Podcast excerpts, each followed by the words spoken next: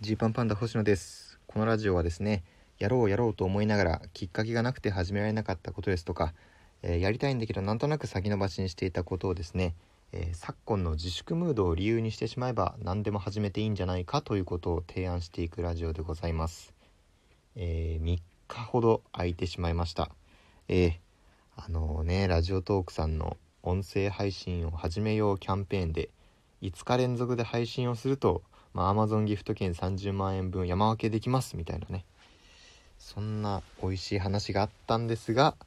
えー2日目で脱落と3日目4日目5日目配信しなくてねあのもう金がないから済んだのかと思われたかもしれませんがあのそういうわけではありませんので。ねまあ残念ではあるんですけれど。まああの同期のね小竹正義感という弁護士芸人が、えー実はこれを機にねあのラジオトークを始めてくれまして。で小竹は、えー昨日で一応5日間連続配信に成功していましたね。で一応僕はその小竹が始めたことを受けてあこれで僕の取り分が倍になりましたっていう、えー配信の回も実はあの前撮りしていたんですけれどもあの僕の取り分がゼロになったということで、えーそちらの回についてはあのボツになりました。12分喋ったんですけど、まあ、ボツということで。まあまああれですかね。ツイッターとかでは告知をしないですけどあのこっそりボツ回としてあのあげようかなと思いますので。あの弁護士芸人の話とか公認会計士と弁護士の話をちょろっとしてますので、えーよろしければじゃあ聞いてみてください。はい。で、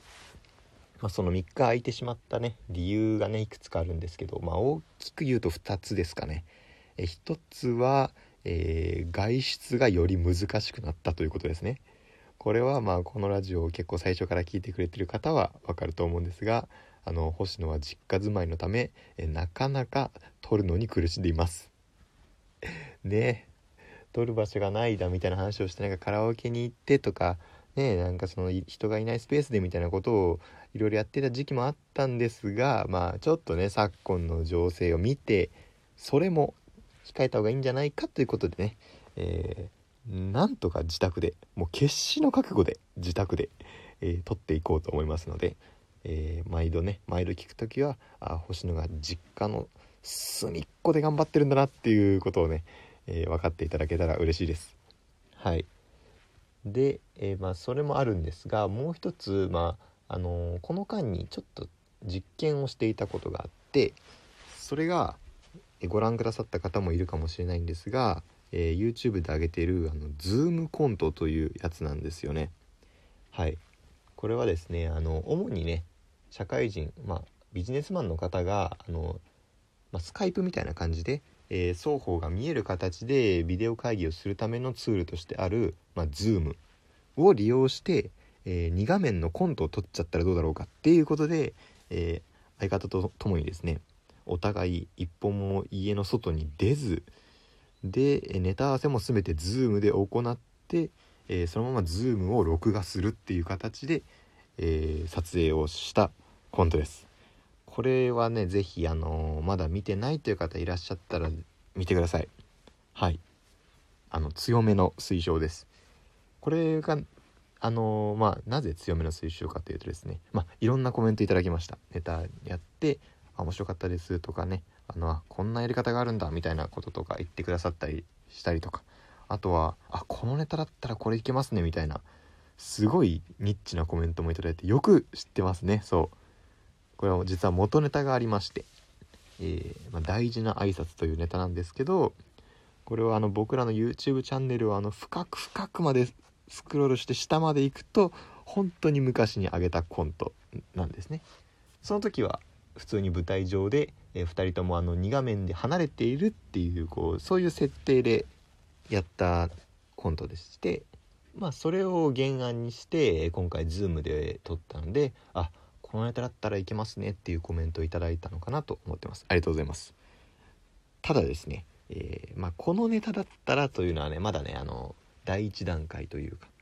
かこれこれからねあのできればあのその次のフェーズに行けるようにあの今ちょっと僕ら頑張って準備してますので、えーぜひあこれは新しい挑戦だと思ったらねあのそういったところもあの汲み取っていただけたら嬉しいです。であんま僕こういうあの何でしょう。ネタ作りとかそういうなんか作ってる裏側みたいなのってまあ僕はまだ喋るフェーズじゃないなと思って喋らないんですよ。なんか、うん、今日もネタ作り頑張ってます。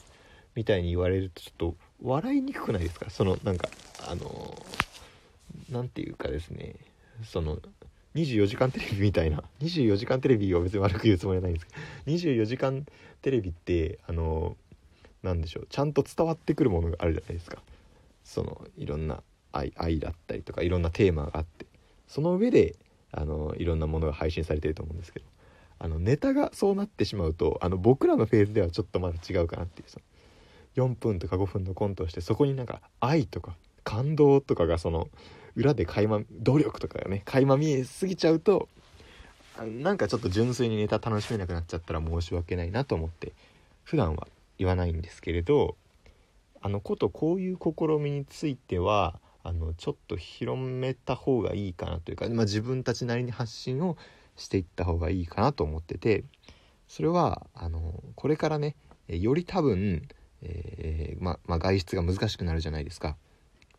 例えば、まあ、最近はその無観客の配信ライブとかもやってますけど場合によってはねその配信ライブに人が集まっているのもまあどうなんだっていう考え方もちらほら出てきてると思うんですよ。でこれがもっと強まればもちろんそういうライブもできなくなるし。でなんかそうなった時に何ができるのかなっていうことの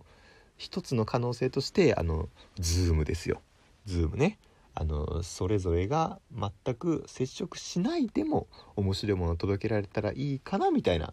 挑戦です。だからこれちょっとあの純粋なゲラゲラ笑うの面白もあると思うんですけどプラスあなるほどこんな作戦があるかみたいな楽しみ方もあるんじゃないかなと思うんですよ。なのであのこういう話についてはあの作戦とかもねあのガンガン言ってしまおうかなと。言ってしまうというのはあのつまりはあの僕らだけのものにしたいというわけじゃなくてなるべくこういう試みがあの広まったらいいんじゃないかなと個人的には思っています。はい、なのでちょっとこれからね YouTube とかねあのまああるいは他の媒体でそういうなんかまさにねあの自粛ムード逆手に取った新しいことこれをねその食らっていくだけじゃなくてねなんか逆にこれだったらいいだろうっていうのを見つけていくっていうその土俵をね土俵際をこう行きま行く感じというかですね。そういうのをね楽しんでもらえたら嬉しいなと思います。本当あの初めてぐらいにあのインテリが役に立ってますよね。本当に初めてなんじゃないかな。そのやっぱインテリ芸人ってねあの得しないんですよ。まず可愛げがないでしょう。その頭がいいんですって。そのありえないじゃないですか。コミュニケーションの一個として最初にあの「私は頭がいいんです」って。言わないでしょ。そんなやつ嫌じゃないですか。相方なんてだってより厳しい状況ですよ。その人口の上位2%の IQ の人しか入れないメンサっていう団体に入っている頭の回転が速い人間ですっていう事細かに説明して伝わるインテリ。ね。自分からそこまで言わないと伝わらないインテリはもう大変ですよ。そりゃあねあの『アメトーーク』も大変になるわという ことですけどね。だからだから基本的にはインテリ芸人ってなかなかうんなんか言われるけどどうしたらいいんだろうなって思うこととかが多いんですよね正直。でまあそれをどうやって面白くしようみたいにあの僕らは日々考えてるわけなんですけどまあちょうどここは、うん、その力の見せどころかもしれないぞと。本当にねえー、頭が良ければ本当に頭の回転が速ければ起点が利けばこういうところで何かね、えー、道筋が見いだせるかもしれないということで、えー、頑張ろうと思ってます。はい。でまあねあのそんなわけであのワンピース